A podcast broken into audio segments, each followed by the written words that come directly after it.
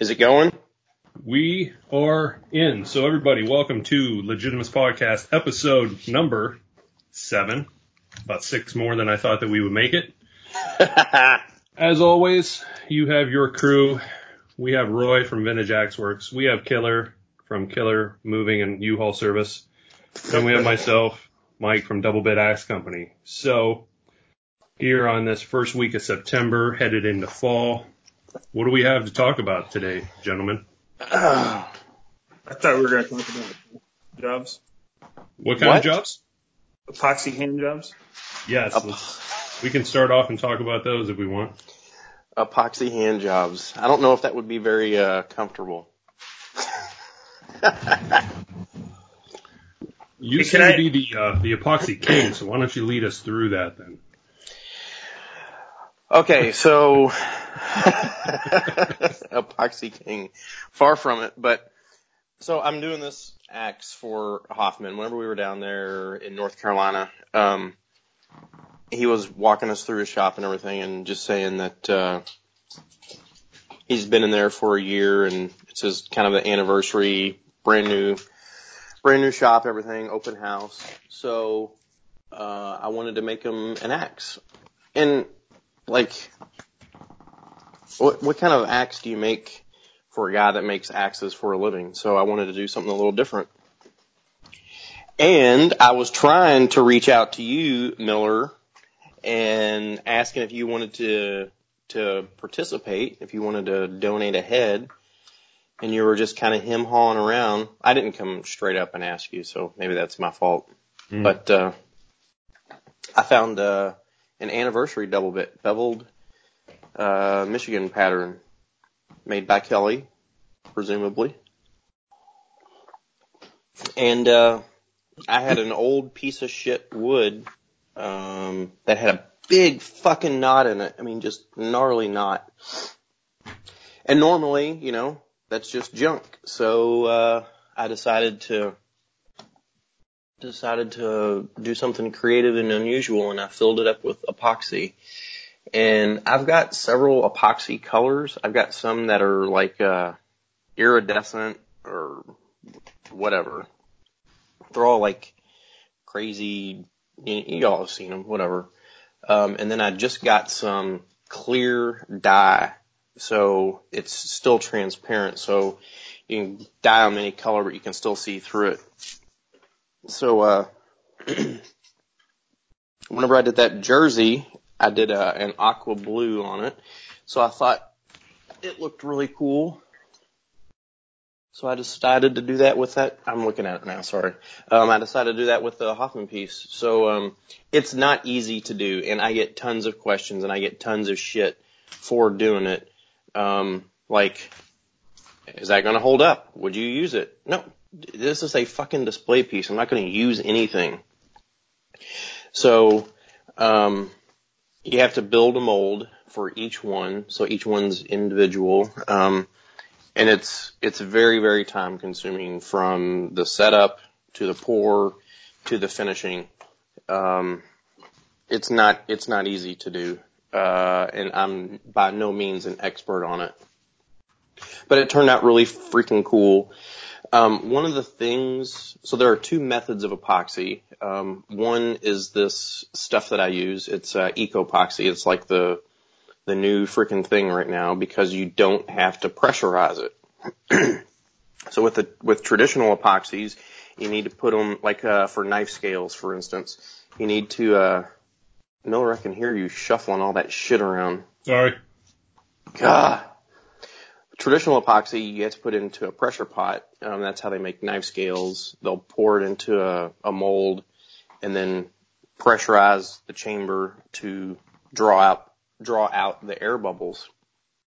With EcoPoxy, you don't have to do that. Uh, I don't know. If, um, maybe I assume that you can, um, but uh, it's kind of it's kind of uh, you know these river tables, live edge slab stuff that's what every, everyone's using. Um, so there are some air bubbles that that come up through it. Um, you got to take a torch to the surface and just kind of keep blowing the surface to pop the air bubbles.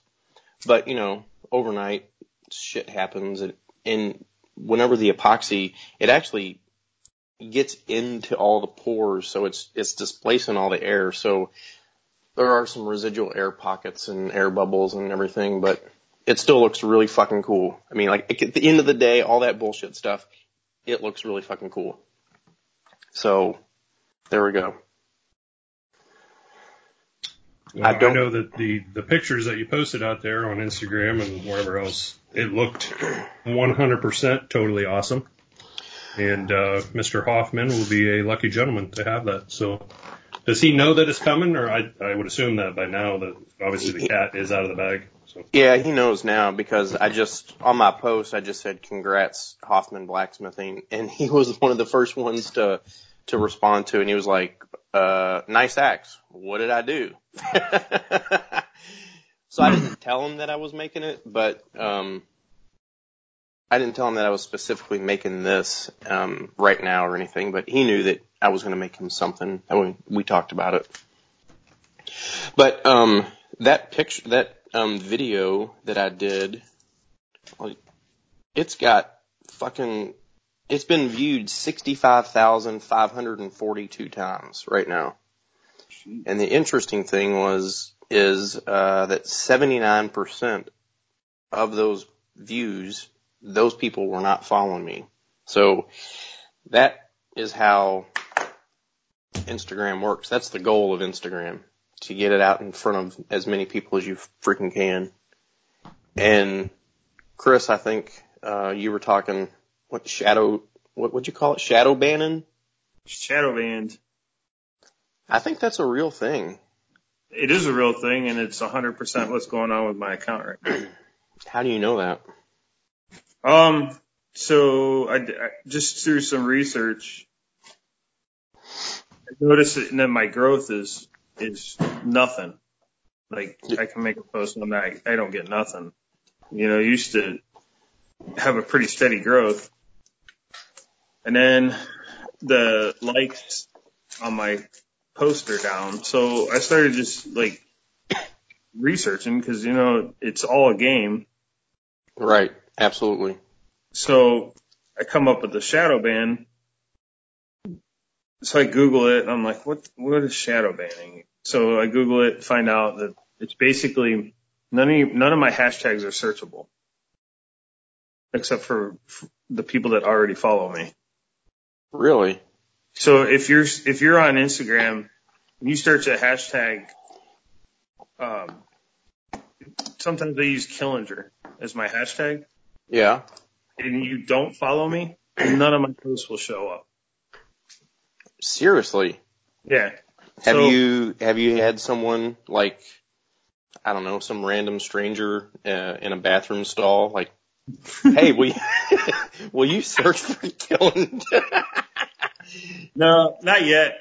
I guess I guess the thing to do to, to totally verify it is you have to someone that is not you have to get get with them, make a post,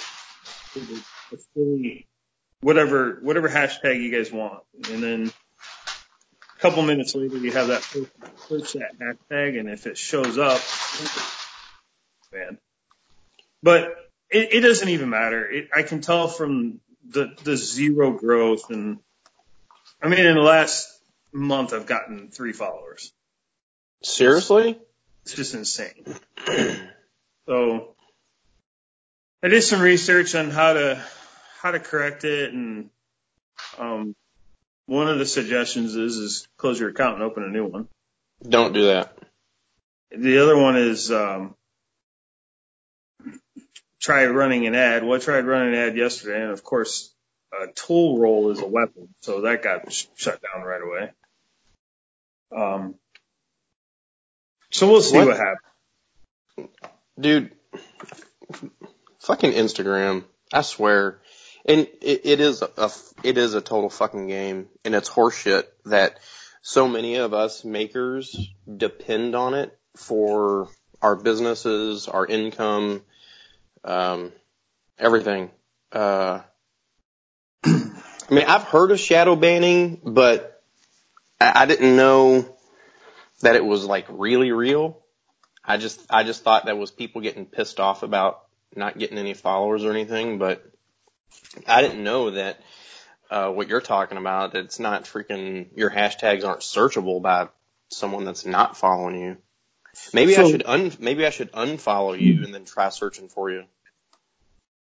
Well, I just uh, played the role of the guy in the bathroom stall, Oh, and um, so I searched his hashtag, and I apologize because it took me about ten minutes to type it all out.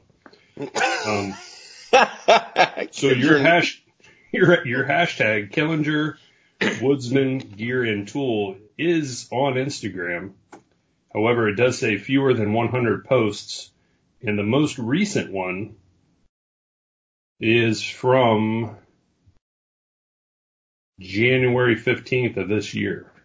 what the fuck? The next re- it, it bounces all over. It goes from April 18 to October of 17, October of 17, October 17. Yeah, so like it, it boots you all the way back. And then there's the one that I did with your booties. That's in here. That's from April 1st. November 17th. November of 2017. Yeah, so something is definitely up with that particular hashtag. Now there's So- one that's, that says Killinger Woodsman, and there's only three on that, and those are even older. The real question is, is you have a secret Instagram account? Do I have a secret Instagram? Yeah. Is it called in the stall? Is it called what? The guy in the stall? It's going to be. All so if it's everybody, available. everybody that's listening, and maybe you guys are curious too, how how do you get shadow banned? By acting like a computer. And what I did is I had a set of hashtag 30 that I copied and pasted every time I posted. Apparently that's computer that's that's a big no-no. So I do the same thing. However, there are like three or four that I always change within my 30 every single time I post. So were you not changing anything at all? No. No? So basically then the system thought that you were a bot. You were just out there just spamming pictures with the same hashtag and said, you're out. You're done. Yeah. So, how do you, how do you get yeah. unshadow banned? There's no real answer to that. Play the weight game. What if you start putting out some more posts and you don't use the same 30 hashtags? Like just use 30 totally different ones that make no sense. Like, That's part of it. like You have to dresses you or, have to stack or like lace. bath of bath of butter.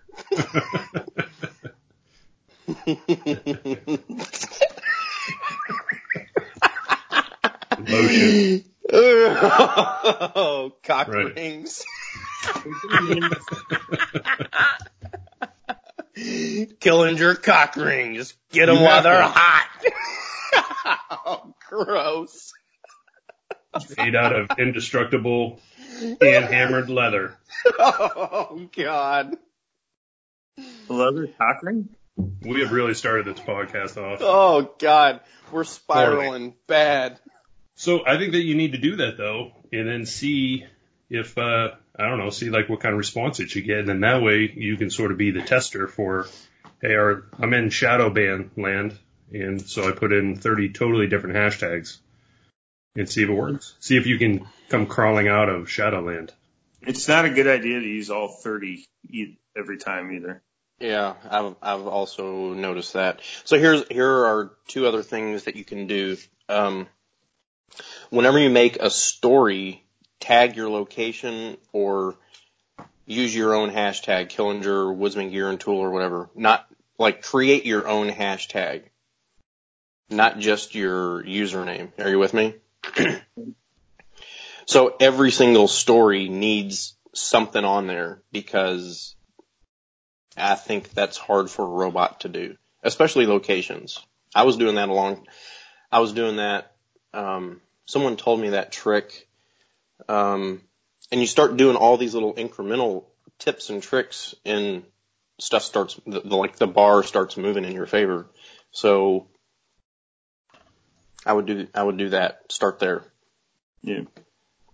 It's so dumb that we have to fucking do all this horse shit. It's exhausting. It is. Like, Well- can't I just post a picture of shit I create and and people follow me? Like, is that so? Is that such a crime? So, uh, here's one more layer of it, um, of bullshit from fucking Instagram is that, uh, whenever I make a post, um, it typically gets kicked out to the explore page, but whenever I do something for sale or I do an auction, it never gets put out on the, in, uh, on the explore page. So the views are a fraction of what it could be. And I think if you have a couple of keywords in your description like for sale, auction, available, that flags Instagram to say, ah, we're not pushing this because they're not making any money off of it. Yeah. And they want you to use the promote function. Um, but we Which can't. yeah, exactly. They consider your freaking axe a weapon. It's so freaking dumb. It's so dumb. And the reality of it is, at any moment, Facebook and Instagram could shut us down completely Just dis- it, well, it could just disappear. because they they feel it's a weapon and we're promoting violence. Yeah. It's exhausting. Instagram's dead. Instagram's dead. It really is. Like I put a lot of work into building up my Instagram account. Now I'm just frozen in time.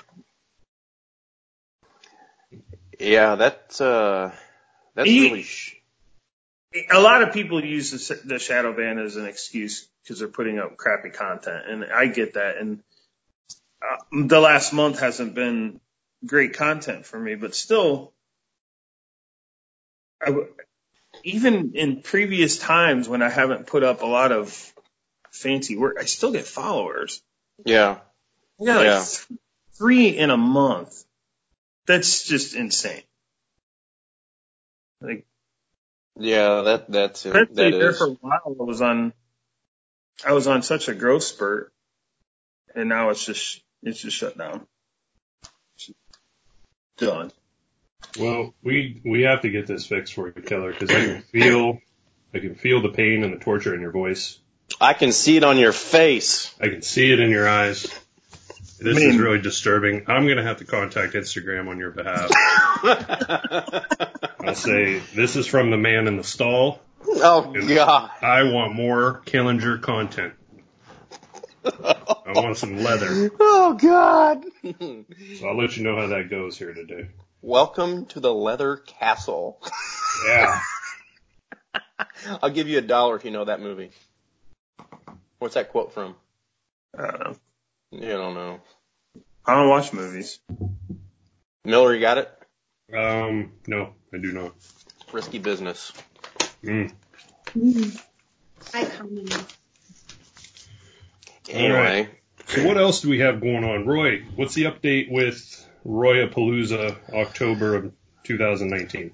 all right. So I have 15 people have already signed up for free tickets. Um, and I know that there's one other person. I'm not going to name names, but he goes by the uh, Instagram handle Freebie. He has not ordered a ticket, but he is Freebie. coming. Son of- So there's there are 15 people that have already got um, tickets, but over here on uh, Facebook, seven people say that they're going, and that there are 22 that are interested. So if those 22 people come, um, like I, if you all just this, I'm putting this out there. If you plan on coming, sign up for a ticket. The only reason that I'm doing the ticket is just to get a freaking total head count, so I know when to get a portable toilet because I don't want people running in and funking up my freaking bathroom all goddamn day. So if you're coming, please sign up for a freaking ticket. They're they're free. Uh, and once I get to probably 30, then I'll get then I'll order a portable toilet. and then I just need to know how much food and stuff to make. So that's the only reason that it's out there is just to kind of control or just, not control, but just to to see what's uh how many people are actually showing up. So I'm excited about it. I can't wait. I know a lot of stuff is going on in October. Um, so hopefully people can make it to Kentucky. I think it'll be a freaking uh, super fun time. So kind of the standard fare of things, you know, if you want to bring your axes, bring them, show them off. You want to sell some stuff, sell them. I don't care. Uh, if you want to just come and hang out and not bring anything, that's cool too. If you want to work on some stuff, well, that's probably not going to happen because that's silly. I don't want to work. I'm trying to have some fun. But uh, in, in all honesty, if you want to work on something, um, I guess you can. But whatever. I'm not going to be working on anything. I'm going to be hanging out, having a couple beers, and uh, getting in a getting a bunch of trouble. I guess. I don't know. Are we gonna have good beer there, or is this gonna be like seven selections of IPA stuff? Oh my God, you're the worst beer drinker in the world. I'm the best beer drinker in the world. First of all, All right, what are your top three beers? uh, Budweiser, High Life, and Schlitz. Oh my God. I rest my case. No, for you guys that don't know, these two knuckleheads are big IPA guys. I cannot stand IPA. I would rather, as I've stated to them, drink hot camel piss in the middle of the Sahara Desert. And that is a true story. I don't know what it is about it. I hate it. Uh, I have, obviously, if I'm in a pinch and uh, that's all that somebody has, I'll drink it. But I've never tasted anything that bad in my life. Oh, So, the, the taste of beer? You've never IPA. tasted beer? No, IPAs. that's what beer tastes like. IPAs are terrible. I don't know how you guys drink them. Your face is terrible. Whew. I get sick and a little nauseated right now just thinking about it. I don't know how You you are- guys do it. You're fucking ridiculous. I would rather have a cold Pilsner beer or an ale or something like that than that IPA camel All right, piss so in all honesty, top three beers. Uh, probably, uh, Heineken, uh, Blue Moon, and, uh, Miller High Life. Wow. So this is the guy that went to a beer fest that doesn't even like the taste of beer. So do you just walk around drinking different different shades of Bud Light or what? No, so that, the, the Boston Beer Fest had, uh, what, 225, uh, brewers there. And obviously I stayed away from the IPA stuff, or if I did drink it, I would be like, this stuff's terrible. You should stop selling it. oh my god. But they had everything under the sun, so it didn't matter. IPA is really the only beer I won't drink. Anything else I'll, I'll drink. It's just that for whatever reason is absolutely, it's, it's not even beer. I don't know what to classify it. It's terrible. You're It is. you're freaking crazy. Sorry. It's that whole bitter thing. I guess I have that genetic. Remember I was trying to tell you about the genetic studies about whether you like bitter or not? Blah, blah, blah. You guys thought I was crazy. not I would- believe. Yeah. All right, go killer. Top three beers. Uh, it'd just be IPA, Oktoberfest, and Christmas Ale. You can mix in whatever brand you want. I'll try them all. Yeah, I'm kind of the same way. Like But I, the- I, I have tried so many different beers in that same family, Oktoberfest uh, and IPAs. They all they all taste really really similar. So to to narrow one of them out, um, it's really hard. I love Voodoo Ranger. Um, I love the Juicy Haze. I love Hazy Little Thing. Um, those just those are just so freaking fruity and citrusy, and they're just they just got so much flavor. And then you drink a Miller Low Life, and it's just like, good God, Yes. Miller Low Life. I'm weird because if it's real hot outside, I just want a Busch Light. I don't want, I don't want, I don't want a heavy beer or anything that's hoppy or anything. I just want, it's like flavored water, I guess, but Yeah. It's got to be super cold. Like I want it. Yeah. frozen. But you know, people people. I don't get the whole oh you drink that shit beer for unless it's PBR. That's what Miller's drinking right now. it's all beer. Oh man, I I, mean- wish. It just it depends on what you're doing and you know I can't drink IPA all day even though it says all day IPA Yeah. because it, it freaking gives you the worst cotton mouth ever. Yeah, So- it does. You know, th- those kinds of beers are good for like, you know, sitting down drinking a couple of beers. Maybe one with your dinner or whatever, but not if you if you're gonna be socializing you know you're gonna end up drinking, I'd I'd just drink the cheap shit because I can drink.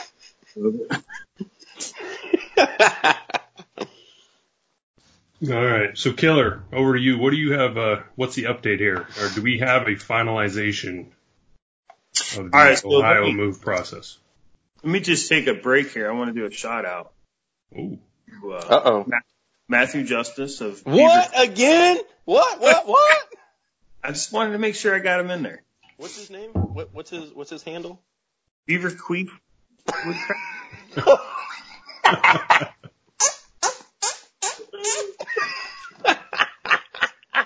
It's just like a beaver queef. Sorry, Matthew Justice. I But you wanted made it. But you made it on the show again. I just want to make sure I got him back in here. All right, so the update is uh Killinger. Whoa, whoa, whoa! So there, you don't need. You're just saying his name, like nothing Yeah. specific. Name dropping. Oh my god! he's made it on every episode now, I believe, right? Is he seven for seven, or he's at least six for seven? Yeah, he's in. I I think he's six for seven. Wow. Okay, and he hasn't even done anything. He just gets a name drop. That's impressive. That's impressive. uh, so if you're listening, Matthew Justice, and we know you are, you're a fucking rock star. right. Welcome to the club. You made it. It's like everywhere. All right, status. What's going on?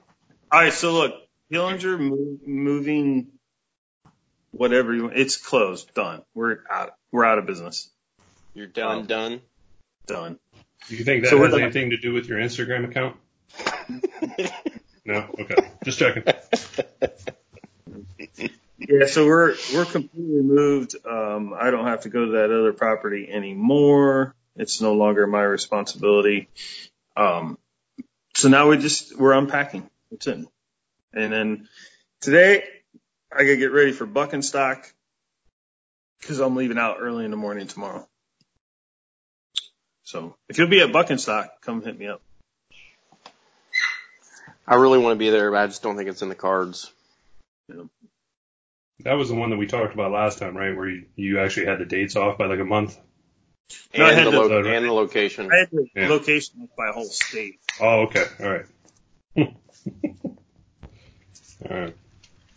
But this time, this time I'm sure Union, Michigan, at some place called Summit. Um, that's all. So what what are you going to be doing while you're there? Uh, I'm just gonna like show off some of my work. Like I'm taking some axes I've restored and obviously leather work, the axe rolls. And then I'm gonna take tools and for leather work and and axe hanging and I'm probably gonna hang an axe and maybe make a sheath for it. So you guys can pop in and out as I'm doing that. How many people do you think are going to be there? Three to four hundred. Wow. It's a pretty good turnout for a guy that lives up in Vancouver in the middle of the. Midwest. I know they've. He's not just a guy that lives in Vancouver. You know what I mean? I'm saying it's a good turnout for a guy that lives in Vancouver to get people to come to fucking Michigan to see him. yeah, yeah, it's pretty cool. Um, where the hell was it going with that? I don't know. You're going nowhere. We got to cut you off. You had too many all day IPAs already. Yeah. and for those guys that are out there, it's only 9:30 and Killer's already drunk. Just in case anybody took Roy seriously, I'm not drunk.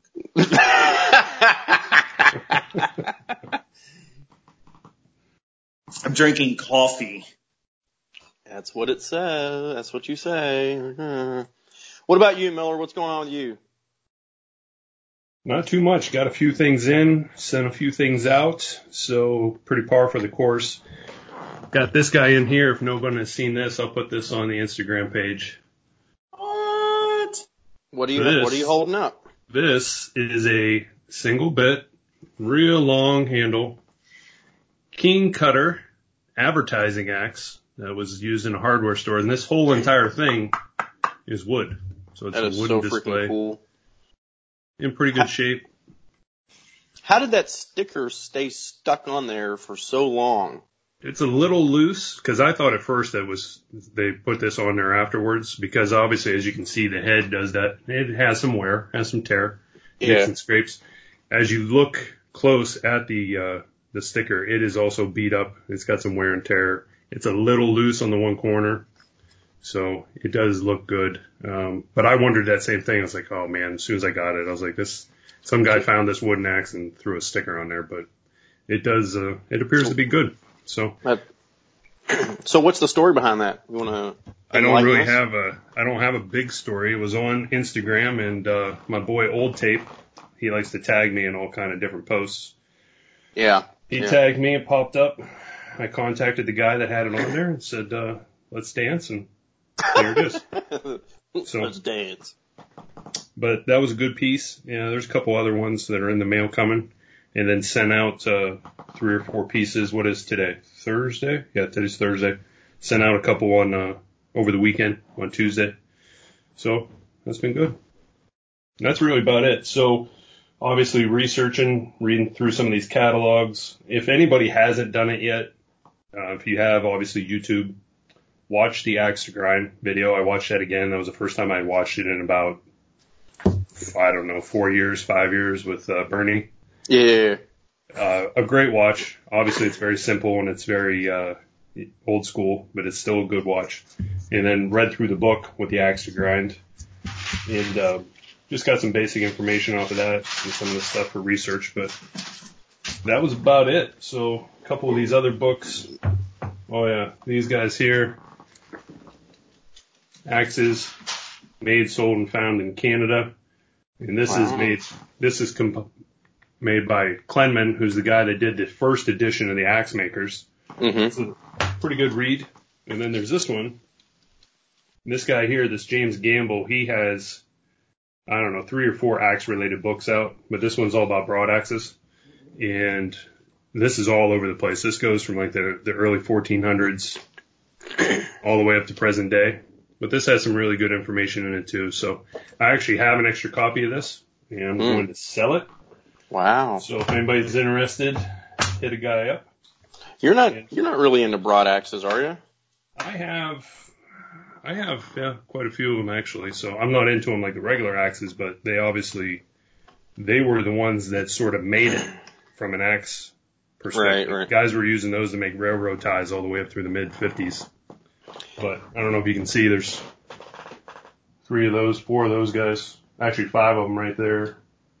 Those are all new old stock ones. So they were one of the last holdouts of the axes that actually people remember. And you see those sometimes in references because those Uh-huh. are the ones that people remember and you'll see them in movies, guys using them incorrectly.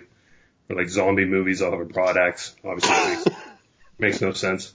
But, uh, they were some, some of the last holdouts of axes that people still remember and sort of understand or think of an axe whenever you tell them. Yeah, yeah, yeah. So you don't you don't collect like the really super old ones like you were just pointing out in that book, do you? You just Not the, like some of these are from Europe. You know, yeah. You'll have like these goose wing ones and stuff like that. Uh huh. The American made goose wing ones actually originated in Pennsylvania by the old, the old German uh, immigrants that had come over. And some of the oldest ones in America are based out of Pennsylvania. I don't have any of those. The, the goose wing just never did it for me. Mhm. So I don't, I don't have any of those. There there's a uh, an auction going on in Indianapolis this weekend, and I bet there are close to 200 broad axes in the lot. And the the the auction is on site, so there are pictures of this guy's house, and it's kind of it's like your place there, Killinger, just wood everywhere.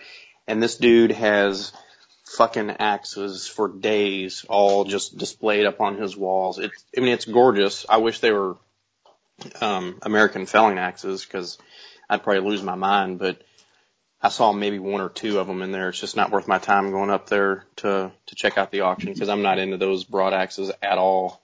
Not, not even not even the ones that you're into either, Miller. I just I just don't care about them. I shouldn't say I don't care about them. They have their place and all that stuff. I just don't want to collect them.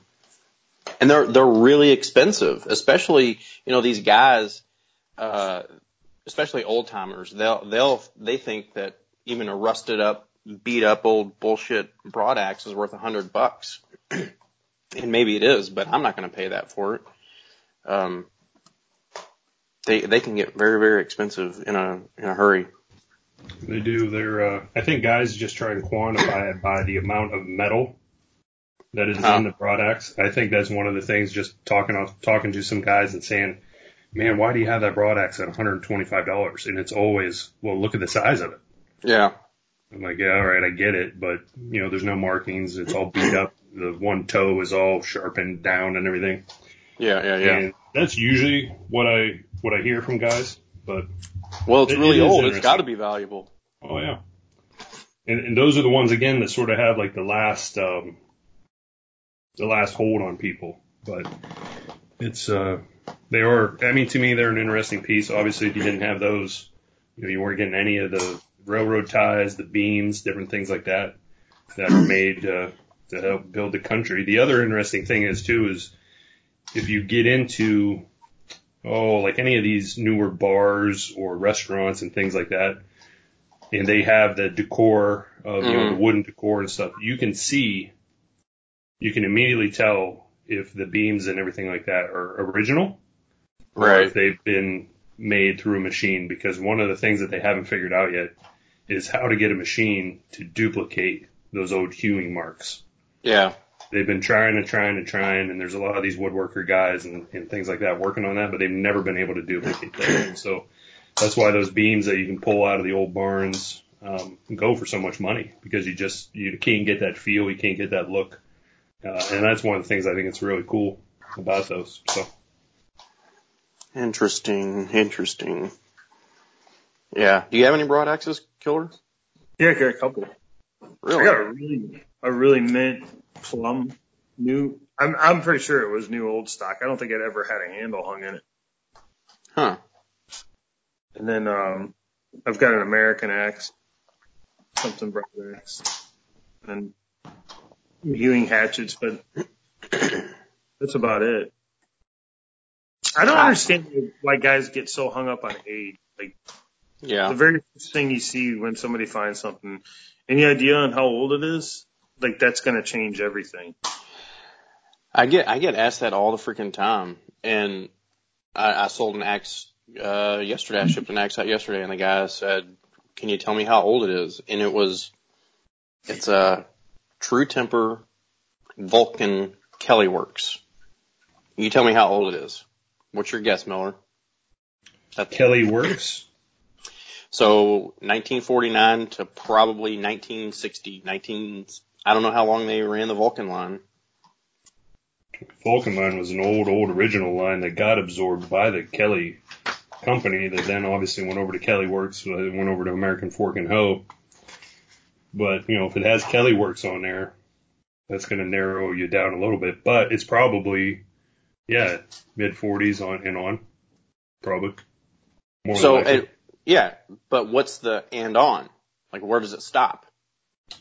Uh, with them, probably like 60. That's one of the things that we've been trying to figure out, or I've been trying to figure out, is when did the uh, the mass production, and right now it's like 60 to 65 is when things sort of fell off, and from then on, Mann was the major producer then. So for in your case, one of those, you're probably looking at like say 45 to 60. hmm and with a significant drop off after World War II.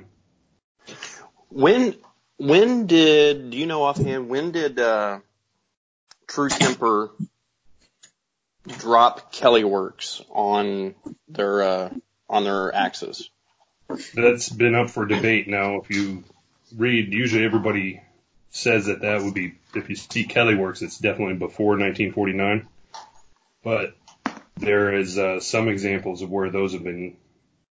It's very highly regarded that they were made after 1949. Mostly you'll get into ones that'll say just True Temper and then like Kelly Perfect. Those are the ones that are usually like the 50s and on. So Kelly Works as a general rule is usually 49 and before. As a general rule, but again, nothing absolute 100% No, I'm- stone.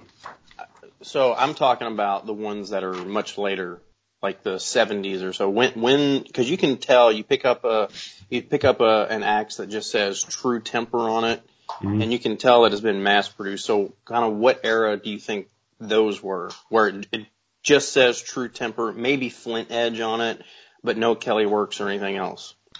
Those ones are probably in the 60s because then usually what you see is that once we get like after 68, 69, then everything went into that wood slasher line. Like that was the new economy Mhm. line. Everything was mass produced. You can see it like on the poles. You can see where the things were sheared off Yeah. through the manufacturing process. Uh, basically everything then painted red.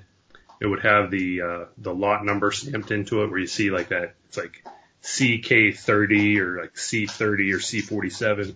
Yep. So that's usually when those are associated with, but again, nothing's, and that's one of the kick in the pants about it is that nothing is absolutely 100% for certain. Yeah, yeah, yeah. I just, Wait, I just, where were we going with that? What, what were you don't shipping out? A Vulcan? Yeah, a double bit Vulcan. Beautiful axe. Michigan pattern. Beautiful.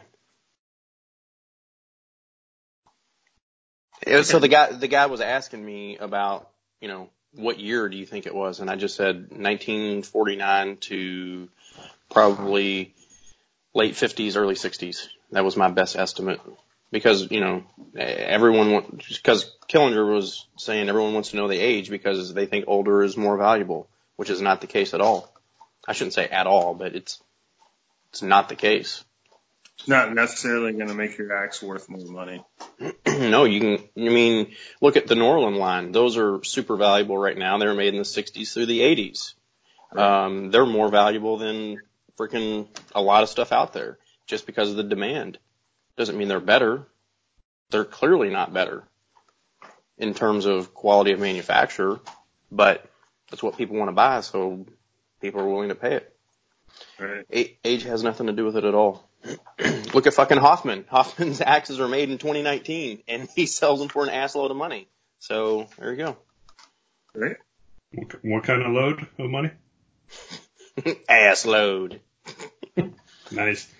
So one of the things um, that I read this weekend when I was reading through some of these books that I did not know, but um, it said that you know you'll, you'll hear and you'll see, and the guys will talk a lot about the patina on their Mhm. axe hmm and how that is a sign of age and storage and this that or the other. And it said that in order for a metal tool, whether it's an axe, any kind of tool related item, for it to have the proper patina, has to be at least 75 years old. Oh my, where, who's writing this shit? It was in, I'll, I'll post that. I forget which one of these books that it was in. It might have been this Gamble one actually. Um, but I did not know that. I knew that patina obviously was a sign of, you know, the, the aging process of metal and there's different variations of it. There's different colors and blah, blah, blah. But he had stated that for it to be a true patina, it had to be at least 75 years old in order to get the correct, I think he, the, the, the exact words were the coating, coating consistency and color, Yeah. which I did not know that. So if you say 75 years, that sort of throws in a whole, Well, I mean, look like, at that a few different ways. well, he's talking about all those old broad axes and stuff. I'm assuming that's the guy that, that, that book that you just held up, right? That's one of them, yeah. Mhm. So on all that stuff, like you can you can look and feel and touch those old broad axes, and they are so rusted out that like the coating that you're talking about, you can feel it, and it's not gonna rust out anymore. I mean, like it's got this essentially a protective freaking layer on it that once you take it off, it's. I mean, you just kind of fucked everything on that. You know what I'm ta- you know what I'm talking about, right? Yeah. Oh yeah, absolutely. So I mean, it's it's just interesting whenever you read stuff like that, and then there's different takes from different gentlemen about. Again, if we're talking about historical ac- accuracy, which is so hard to do right now, and it's still a learning process, and it- it's just interesting. I mean, I'm reading this in a book from a guy that is a very well-known axe collector and historian, and has put a shitload of time in there. And he's saying for something to have a patina, it has to be at least 75 years old. And it's like, all right, whatever. Okay. So, none of the axes that we have have patina on them because, I mean, eh, if you if something's made in 1950, it it doesn't qualify. That's sort of interesting, but sort of the take. Yeah. Well, I'm calling bullshit on that. I mean, I've got axes that I restored five years ago that have, you know, I mean, I don't know if there's a proper shade of patina and, and how Yeah. you scientifically. I'd be all, I'd be interested in hearing his theory. Um, maybe we could get a patina chart. I don't know. Well, uh, we'll get uh, Eric from Hand Tool Rescue to get on here and give us the lowdown on patina. I think he's an expert in patina shades. Maybe All right. is he a patina expert? I would like, I would just like to have him on. Eric, if you're listening, you're welcome on the show anytime. No, not, please come on. Show me your patina. oh God. Miller, did he have a patina chart in there or what? I don't, I don't see any kind of patina chart. I'm trying to look here. There's nothing. I don't even know if this was, if this was the right book. I just thought that that was interesting because I was like, technically, let's just say that that is correct. Let's just say, for the sake of argument, I'm like, that throws a huge shitstorm into not only some of the axes that I have, but then what everybody else has. But to Killer's point, I know that there's stuff that I had worked on four, five, six years ago, and it has a pretty good looking patina on it right now. But Yeah. Does, does that not count then? Like, is it not worthy? You, you said it many times. If you wire a wheel ahead and then hit it with some WD-40, it, it'll patina in front of your eyes. Yeah. And then it just gets darker with time. So, Ah, whatever. Yeah. Well, we'll The get it figured. expert. But it just goes to show that stuff will change as we get more information. So I'm not sure if everybody saw my Instagram post, but I had this Western Clipper single bit axe that I bought off of a gentleman in New York. And I had done the quick research on it, looked it up, and said, oh, so this Western Clipper, that's a Welland Vale line out of Canada. So I had this axe. I've had it now for four, five, six years, and I thought for sure that that thing was out of Canada. Well, here it come to be, it's out of a hardware store line in the Midwest that I had never even heard of before. So there's all kind of, again, more learning and information and updating and all kind of stuff like that. But I thought that that was sort of funny because I was dead set that that was Canadian based and it wasn't, not even close. I'm So- looking at your. I'm looking at it right now. Yeah, I mean, we'll continue to get updates and uh, continue to learn. God, that thing is really nice looking. Excuse me. I can't remember where I read this about the patina. That's going to bother me now. Maybe it was, uh, maybe it was Bernie that said that. Was it Bernie? I hope not. Cause I love that guy. I would just like to point out that Bernie Bernie did a, a really good job on that axe to grind. Don't take everything as gospel. Yeah. It's a, it's a jumping off point. If you do everything he says, you'll be fine. But there's there's things in there that um, don't take it to heart. So you're So I- talking about cutting everything off flush. I, that's exactly what I was going to lead out with. Well, talks about cutting the, the eye off flush, which is not wrong. Yeah. It, there's just a better way of doing it. And then he talks about the grain orientation. You know, he does. I, does he speak about run out, or does he just speak about? No. And it, it's more the or- the run out's more important than the orientation. So here's something that I found interesting about, if you want to call it the argument or the discussion about whether you're going to cut the top of that handle off flush with the eye, or if you're going to let it stick out a little bit so then you can get that nice fat wedge in there so then that hand, or excuse me, that head cannot come off that handle, right? So to me, that's not, that's a little bit common sense. It's, you know, that makes sense. Obviously, if that wood protrudes out over the edge of the eye, that, that head cannot come off there, right? Can't Right. overcome. So when is the last time that you saw an old Kelly, an old Plumb, an old whoever, you're telling me that those guys have been working with axes since the mid 1800s. They couldn't figure that out, but you never saw any of them do that. Yeah. So- So, when did that Why? start? Why, when did that become a thing? The first one that I saw do it that I can remember was Best Made.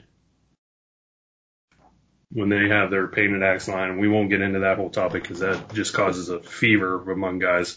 They're the first ones that I remember seeing that on like all of their axes on a production line. Now that doesn't mean that that, that they were the first.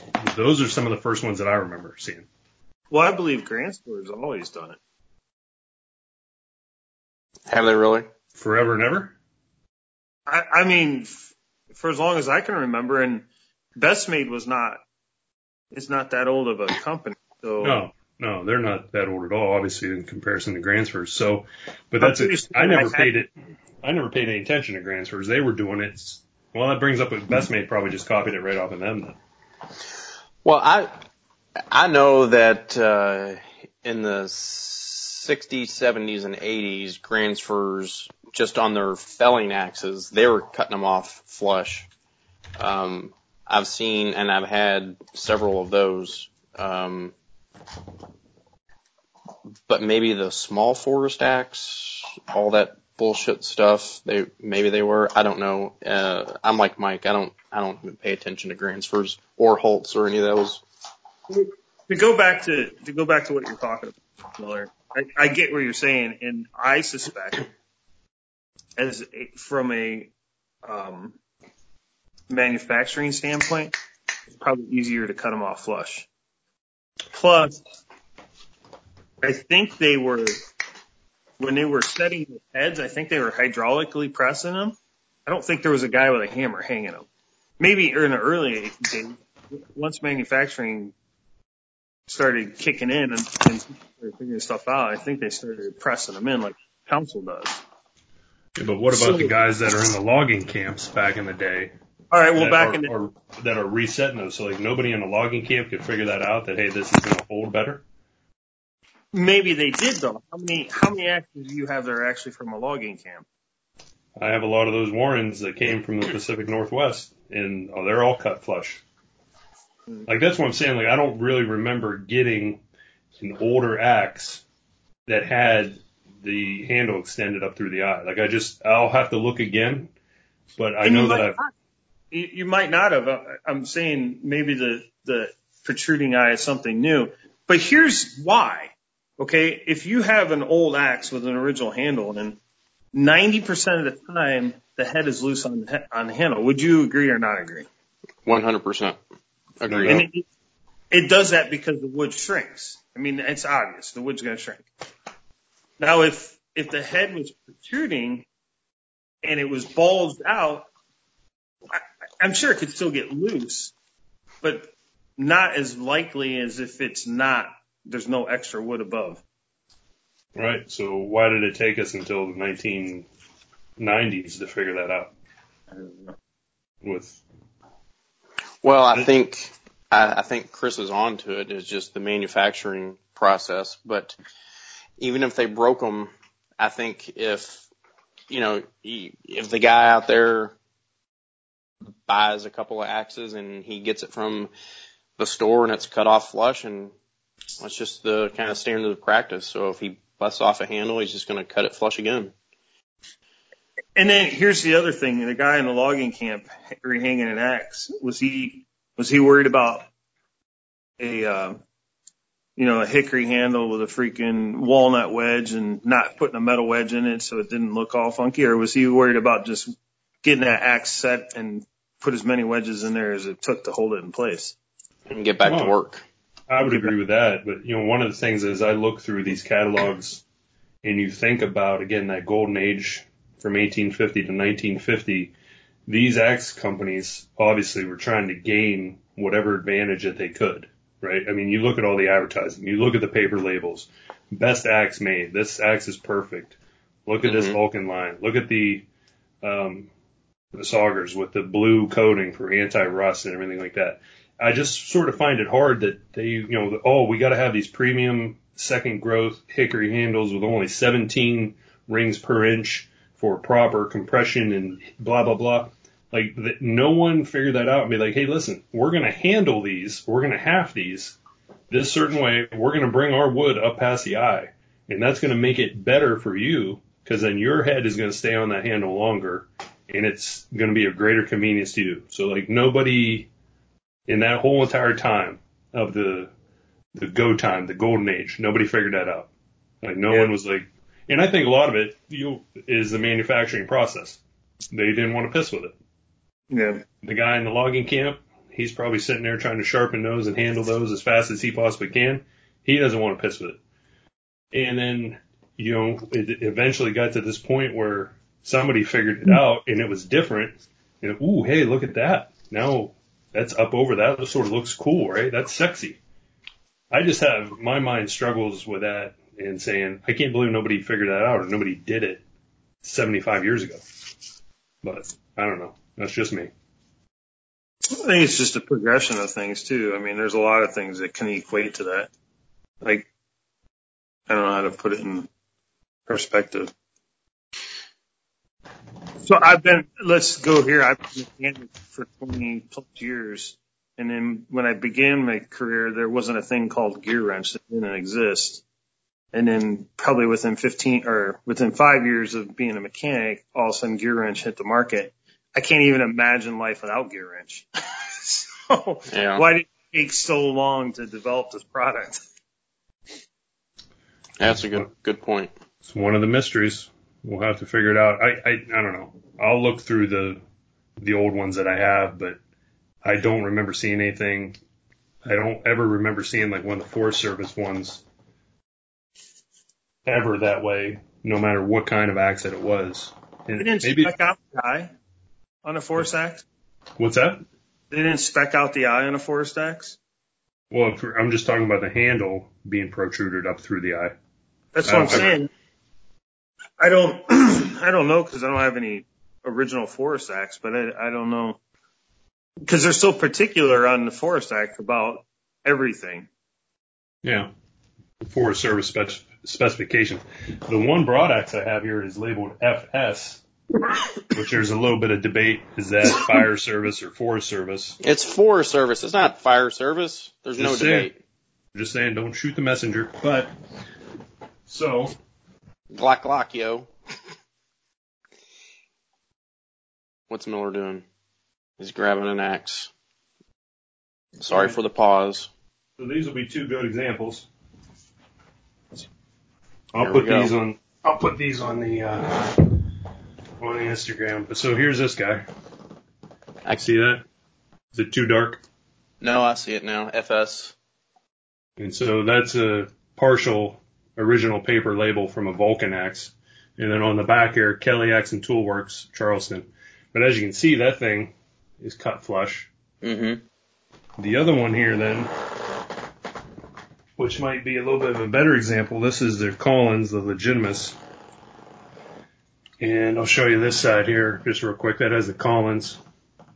Now this one has all these different markings on the back. It has the CCC, Wow. if you guys can see that. It's too dark. All right, I'll put that out there. But it has the CCC mark, and it has the NPS. And what else is on there? There's something else on there that I can't uh, make out.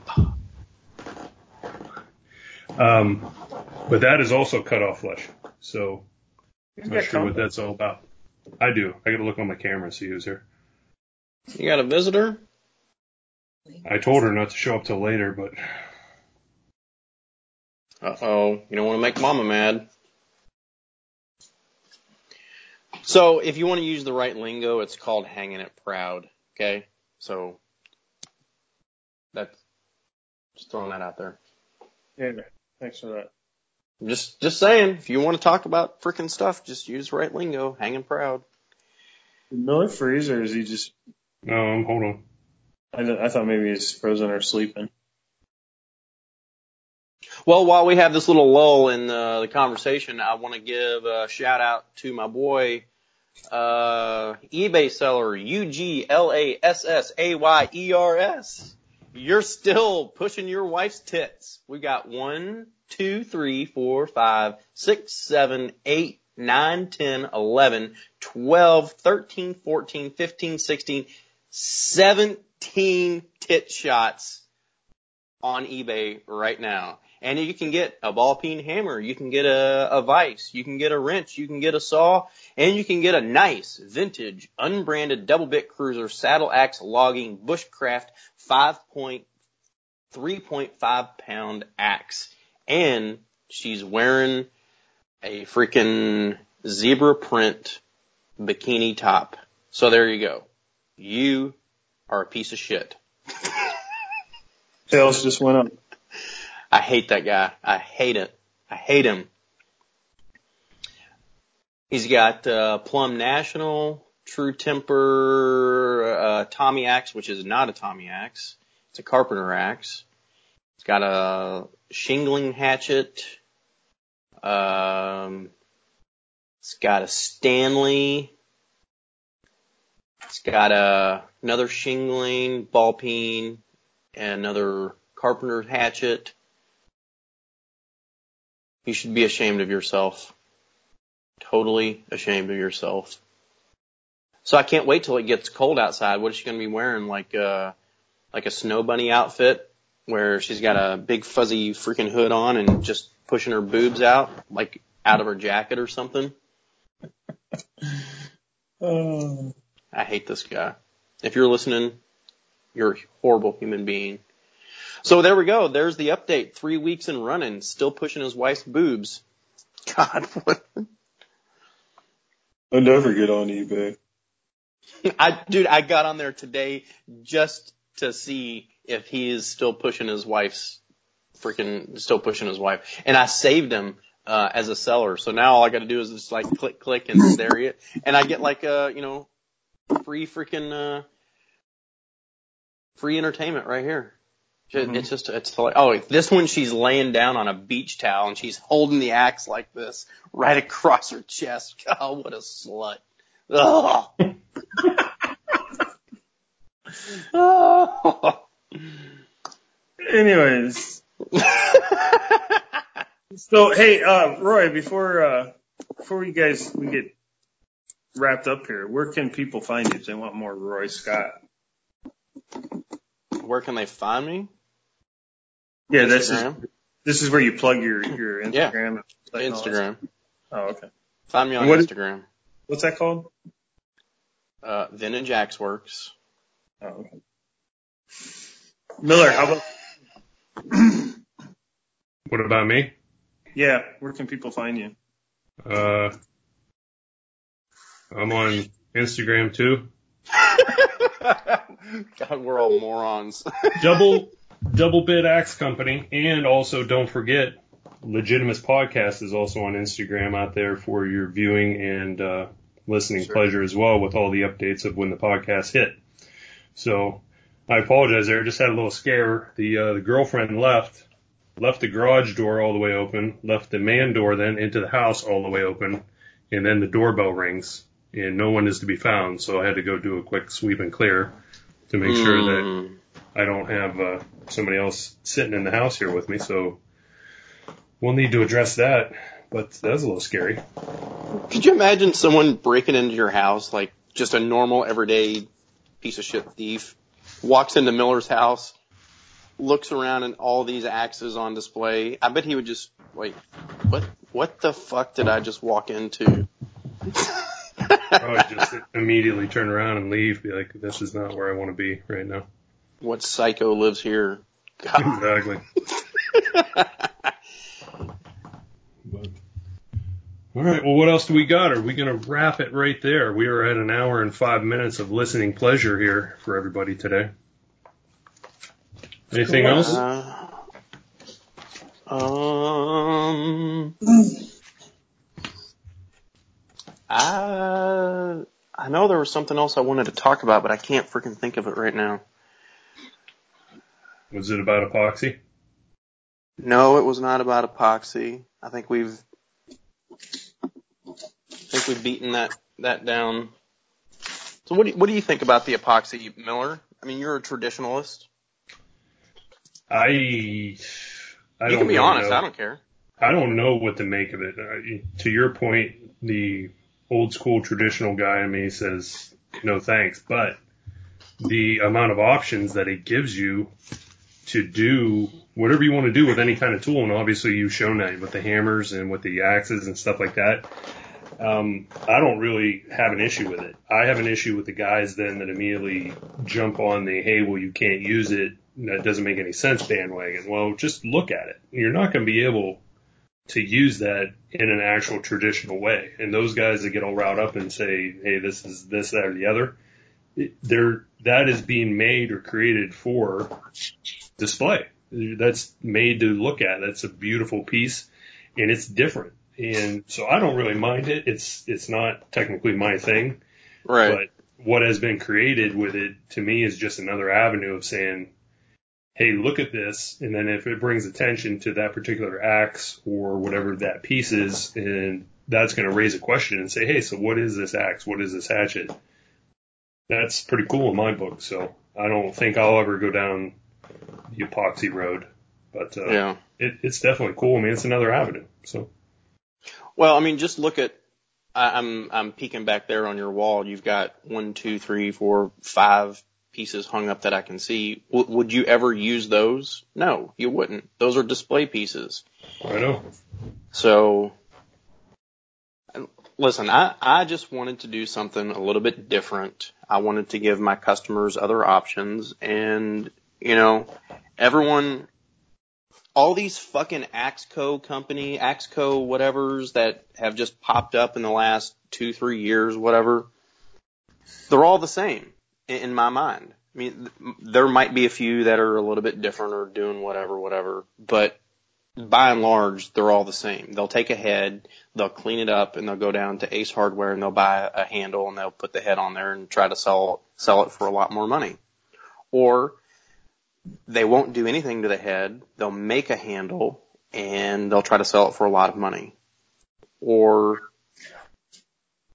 uh, you know, whatever. So uh, what are those guys doing that is so amazing and so awesome? I, I just I just don't see it. And I'm not trying I'm not trying to say that I'm better or whatever, but I'm trying to give my customers options. That's why that's why I offer a, a, a satin finish, my black finish, uh, a mirror finish, um, and a brushed buff finish. So most guys they don't they don't really do a whole lot of head work.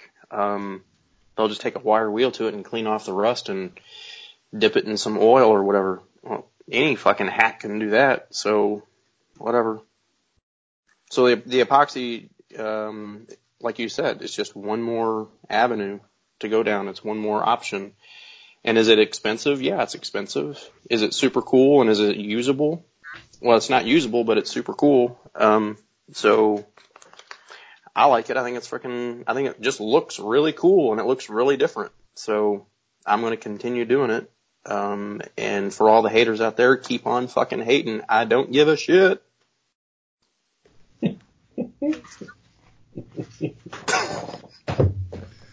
Well, I was going to go clean up a couple axe heads and then spray some oil on them, but I guess I'm not going to do that today. What? so what you are doing is completely different. You like, I see what you're doing is uh, protecting and preserving the historical aspect and the historical significance of these axes. Um, and that in itself is awesome and should be appreciated by everyone. So I think what you're doing in that sense is different than what other people are doing. You're not just freaking turning heads just to turn heads or whatever. I mean, I think you're thinning the herd out just because you got a bazillion freaking axes and you need to free up some cash. And dude, I totally get that. But the stuff that you are really into, no one else is doing what you're doing. Well, no one else is collecting at that level that I know of. So. Yeah, we'll see how it all goes. See how it all uh, turns out. But, all right, what else we got? Killer. That's it for me. Are you going to be emotionally okay until you get your Instagram figured out? Yeah. I'm here for you. I'm here for you if you need me. I did. Um, it's it's not really that big of a deal right now because I I just got so much going on anyway. I don't I don't have time to babysit and grow an Instagram account. Um, well, it is it is a big deal. It is a big deal. I don't know. I I you know how I am about the whole uh, on the fence about all this stuff anyway. I, I don't I don't need to do any of that stuff. Dude, um, none of us need to do what we're doing. I mean, we could well, all be doing something else. You do. You, this is your job. but I could go down to, you know, BP freaking gas and carry out and do that job or whatever. With Two master degrees? Yes, I don't have two. Ma- I have one master's and two bachelors. Yeah, that makes sense. Go work at BP. You know what I'm saying? Like, yes, we are. We have chosen this job. I have chosen this job, um, and I depend and rely on Instagram because every follower that I have and I get is a potential customer. Um, so I need to stay on top of this shit. And if you had, I don't know, a blazillion followers, you know, maybe one day Killinger Woodsman gear and concrete work and leather tool and whatever becomes your full time gig, or maybe you retire on it. Um, and if you have this solid following, then it's just more, it's just more uh, stability and more it gives you more confidence to be able to go out and do it on your own. Yeah. So I, it is important um, for you to get on this stuff. I wonder if tagging you in, if someone tags you uh, in their posts, if that help that that's got to help you out, right? Because no one would tag a bot, right? I'm not doing it. He's damaged goods. don't don't come close to Killinger. Uh, You'll get shadow banned just by getting, proximity. Yeah, I'm not getting thrown in the whole Miller bot system. Not me. Sorry, killer. I'll help you out, but I'll send in the uh, my uh, stern letter to Instagram from the guy in the stall asking asking for your ban to be lifted because we need you. Old Johnny bathroom stall.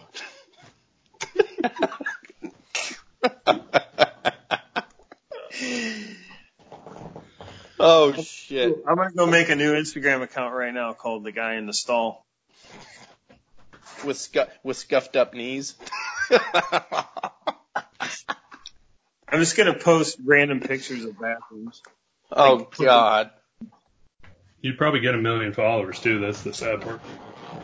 Dude, just here, here's what you do. It's the guy in the stall, and you always take a picture of the stall door, but just low enough where you see four feet in the bathroom stall.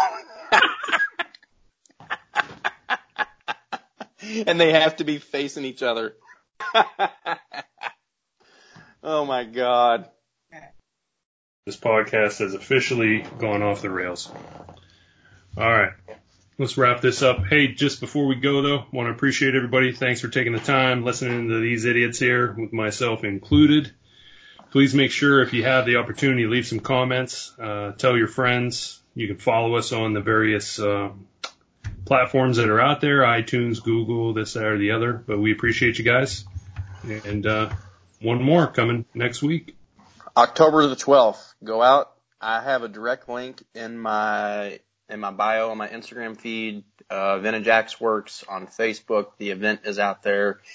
The event is actually the the tickets are through Eventbrite. So go out and search for it. October the 12th, open house, food and beer and axes. Go sign up. Later. Wrap it.